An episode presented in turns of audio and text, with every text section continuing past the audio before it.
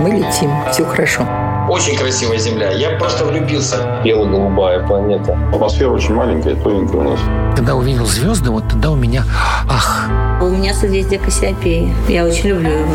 О, я же в открытом космосе. Круто. Красиво. Это истории о людях, мечта которых сбылась. Они полетели в космос. А еще об умении ждать, о смелости, любви к жизни, о служении науке и большом желании. История о тех, кто однажды сказал «Хочу быть космонавтом». Счастливо, ребята! 9 секунд полет нормальный. 10 секунд полет нормальный. Двигатель работает устойчиво.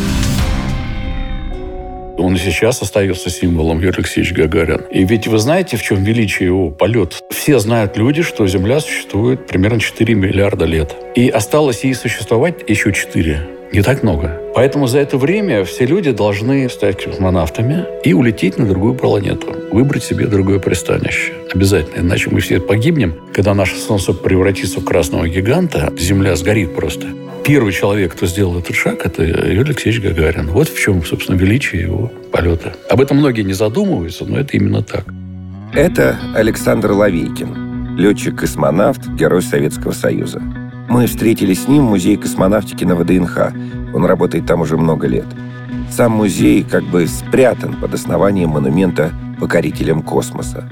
11-метровый обелиск сделан в форме изогнутого шлейфа от ракеты, которая находится на самой верхушке композиции и стремится в небо.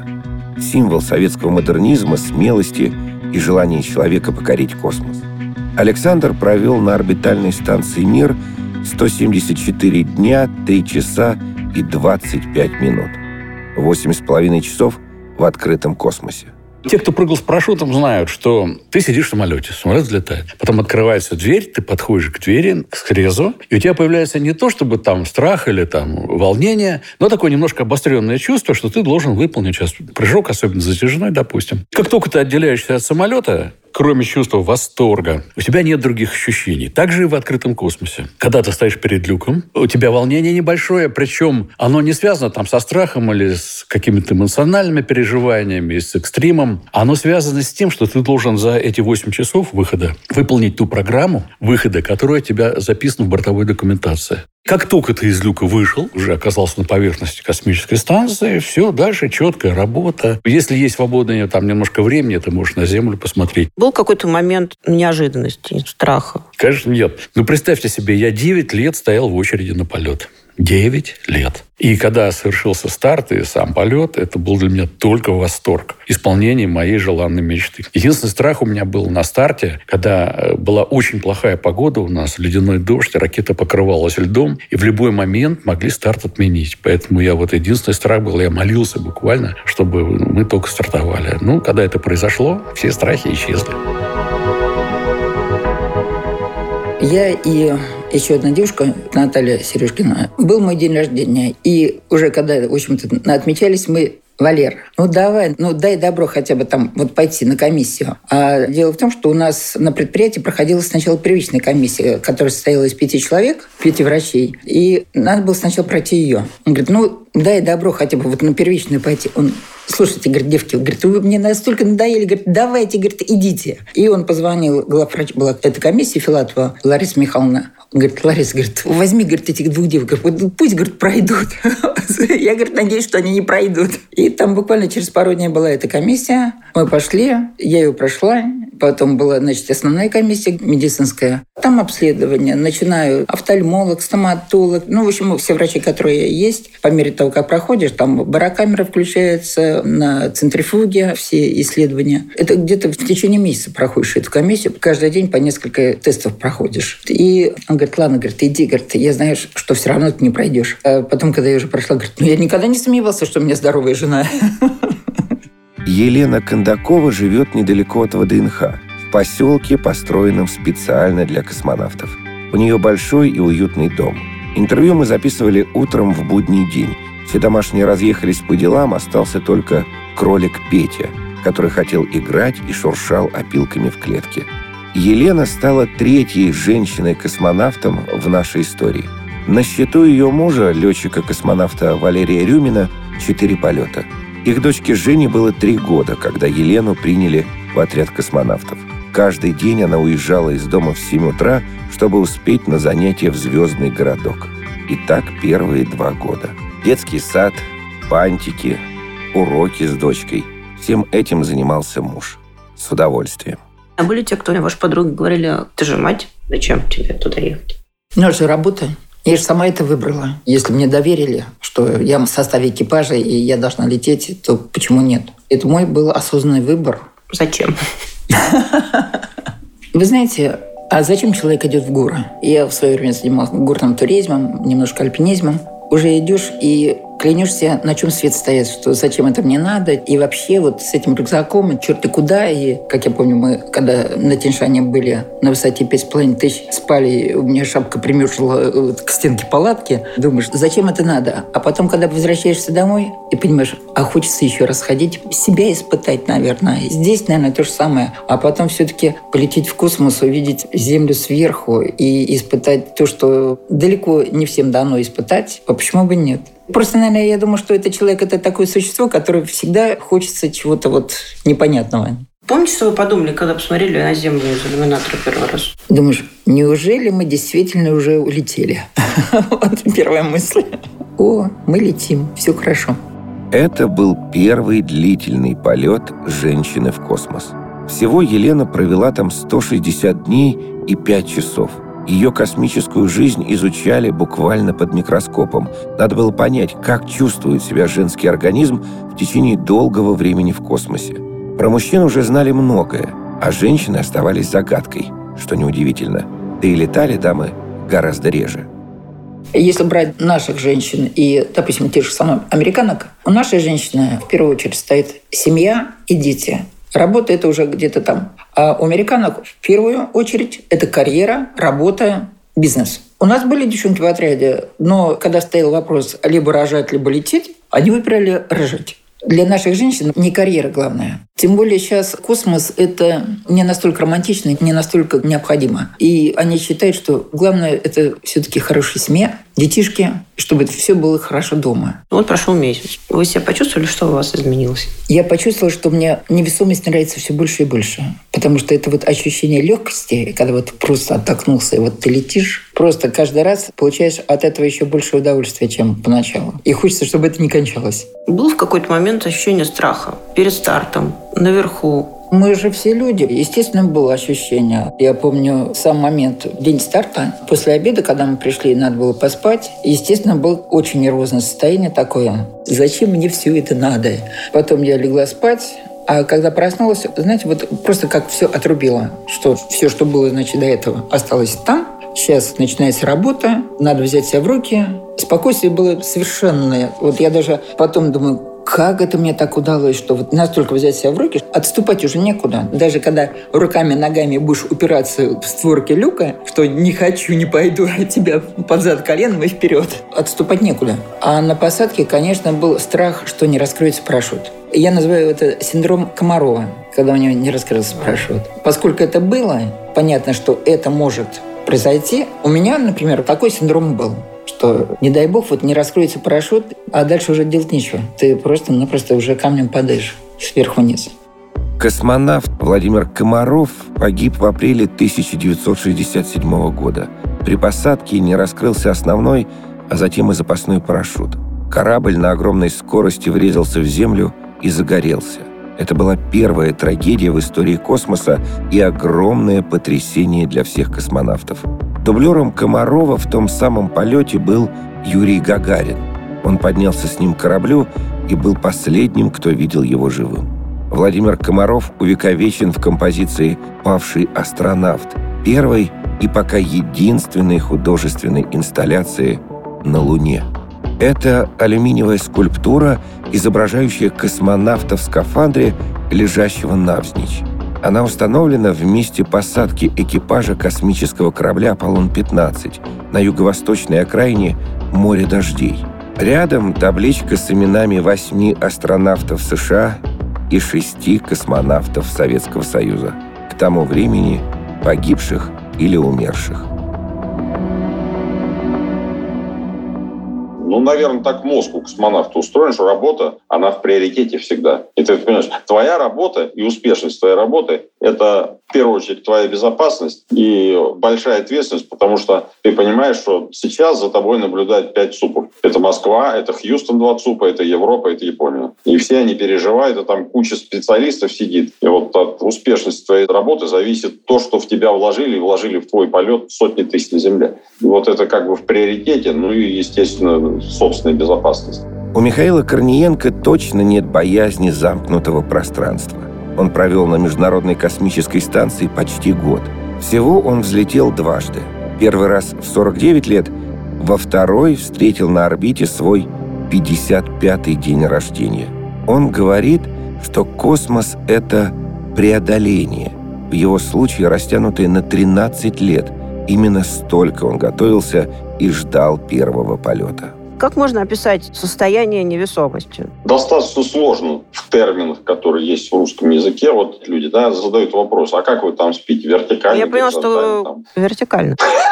Ну, нету там понятия вертикально, горизонтально. Есть координаты станции, есть пол относительный, да, есть потолок, есть left-right. Скотт относительно этих координат, мой американский коллега, который год со мной летал, он спал вертикально, вот стоя. А я спал на потолке, а спальный мешок в моей каюте был прикреплен на боковой стенке. Вот как я спал. Станция летит как самолет, вот она огибает Землю. Это орбитальная система координат называется. И там, где Земля, ну вот у нас пол. Но когда ты работаешь на потолке, у тебя мозг сразу переформатируется, и ты понимаешь, что вот эта рабочая поверхность, она воспринимается как пол. Рост у космонавтов увеличивается у всех сантиметра на 3 на 4. Подрастаем в космосе. Но это не за счет того, что ты растешь реально, а за счет того, что нет нагрузки на позвоночник, и межпозвоночные диски расслабляются. В космосе, если ты не будешь заниматься спортом, там часа полтора-два в день минимум, то ты приедешь на Землю как холодец, который под солнцем полежал. Марс мы еще не готовы технологически. Да, долететь, наверное, можем, но технологически с точки зрения обеспечения длительного нахождения на поверхности Марса, а лететь, согласитесь, год туда, чтобы неделю побыть там и год обратно, ну, как-то это немножко неправильно, поэтому в любом случае рассматривается от трех там, до шести месяцев нахождения на поверхности. То есть это надо научиться жить, обеспечивать себя, использовать местные ресурсы, это как строительный материал. Чтобы базу защитить от радиации, например, можно сделать насыпные конструкции. Можно использовать 3D-принтинг и использовать скажем, грунт для того, чтобы печатать некие такие кирпичи и выстраивать эту конструкцию. Обеспечивать себе энергетику. Что лучше, там, солнечные панели или вести с собой ядерный реактор. То есть есть с точки зрения Марса понятно, как долететь. Вот проблем нет долететь. Вот сейчас туда. Да, есть вопрос радиационной защиты, но тоже над этим можно работать. Но пока непонятен вопрос, как обеспечить жизнедеятельность экипажа на поверхности и возвращение. Олег Котов – космический врач. При этом все три раза, именно столько полетов в его списке, он был командиром корабля. Сейчас он работает в Институте медико-биологических проблем РАН – и мечтает о дальнем космосе, который остается неизведанной областью. Например, о полете на Марс. Там не будет магнитного поля, защищающего Землю от галактического излучения. Да и к самому полету другие требования. Тут и психология, и автономность. Связь с Землей при таких полетах идет задержкой. И невозможность вернуться в случае ЧП. И запасы топлива и продуктов. Поэтому для начала нужна Луна. Открыть базу – научиться ее снабжать, использовать местные ресурсы, жить вне зависимости от Земли. Луна — это технологический полигон и ближайший план. У меня появилась мотивация доказать системе, что ученый тоже человек, что надо судить не по базовому образованию, а по реальным возможностям в данный конкретный момент времени. Да, я понимал, что я тяну. Я понимал, что я экзамены сдаю ничуть не хуже, где-то какие-то там лучше своих коллег-инженеров. И почему нет? Если я на том же уровне нахожусь, то почему мне не дают шанс полететь? Я должен доказать. Космонавт-исследователь, космонавт-испытатель, биолог, участник проекта «Марс-500». Чтобы полететь в космос, Сергей Рязанский не просто долго учился и готовился – Когда в какой-то момент ученых перестали брать на корабли, он получил квалификацию инженера и стал первым командиром корабля ученым были моменты, когда действительно руки опускались, и когда все тебе говорят, что у тебя нет шансов, систему не сломать. Ты зря тратишь время. И когда это сказал один человек, ну ты не обращаешь внимания. Когда тебе начинают говорить все вокруг, то, конечно, приходится тяжело. И да, действительно, руки опускались. С другой стороны, не страшно, если что-то не получается. Это нормально. Ну, не может у тебя в жизни все получаться. Гораздо страшнее было бы, если бы выяснилось, что не получилось, потому что ты где-то не дожал, не доработал, и ты виноват. И поэтому каждый раз я задавал себе вопрос, ну хорошо, те, кто говорят, что у меня ничего не получится, они, наверное, правы. А что ли я сделал для того, чтобы получилось? Может быть, надо еще там с одним из начальников поговорить. Или, может, надо принять участие в эксперименте. Вдруг меня заметят.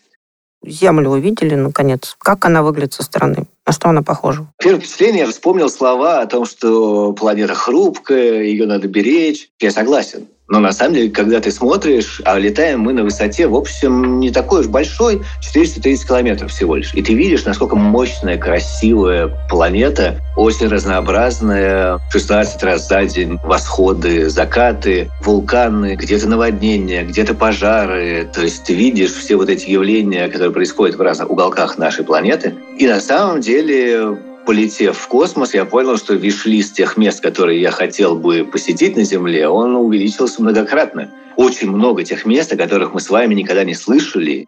А был все-таки какой-то момент страха или паники? Мы понимаем, что есть нештатные ситуации, могут быть, и как с ними справляться. Конечно, у каждого человека есть какие-то свои внутренние страхи. У меня был. И был, на самом деле, страх подвести тех людей, которые в меня поверили, тех инструкторов, которые меня готовили. Потому что я же стал борт-инженером без инженерного образования, командиром, причем ученый командир. И самое страшное было бы потом услышать, что ну а что вы хотели? Ну он же биолог. Очень важно было выполнить свою работу тщательно и качественно. Поэтому, по-моему, я вдохнул во время старта, выдохнул во время посадки, когда понял, что все, я доволен своей работой, сделал на уровне.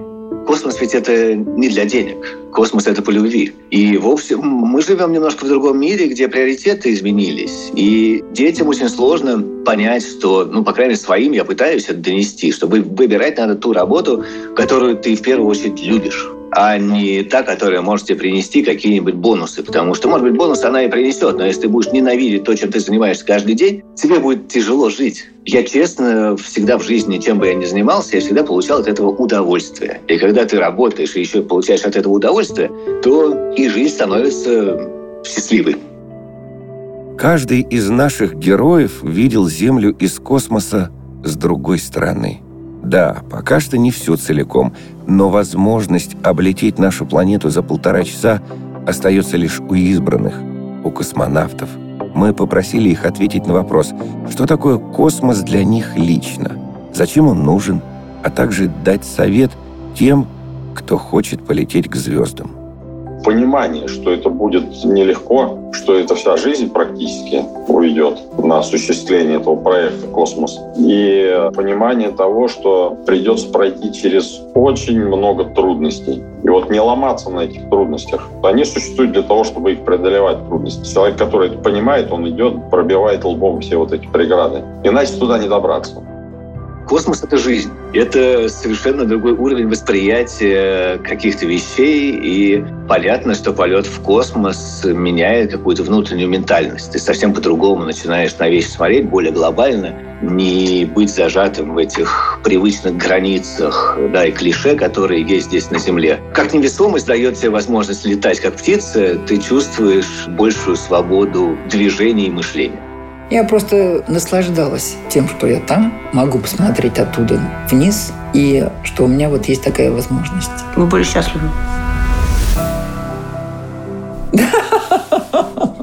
Да, я была счастлива.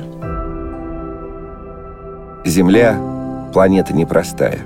На ней насчитывается 111 королей, в том числе, конечно, и негритянских, 7 тысяч географов, 900 тысяч дельцов – 7,5 миллионов пьяниц, 311 миллионов чистолюбцев, и того около 2 миллиардов взрослых. Чтобы дать вам понятие о том, как велика Земля, скажу лишь, что пока не изобрели электричество, на всех шести континентах приходилось держать целую армию фонарщиков. 462 511 человек. Если поглядеть со стороны, это было великолепное зрелище. Движения этой армии подчинялись точнейшему ритму, совсем как в балете. Антуан де Сент-Экзюпери. «Маленький принц». Посвящается Юрию Гагарину, первому человеку в космосе.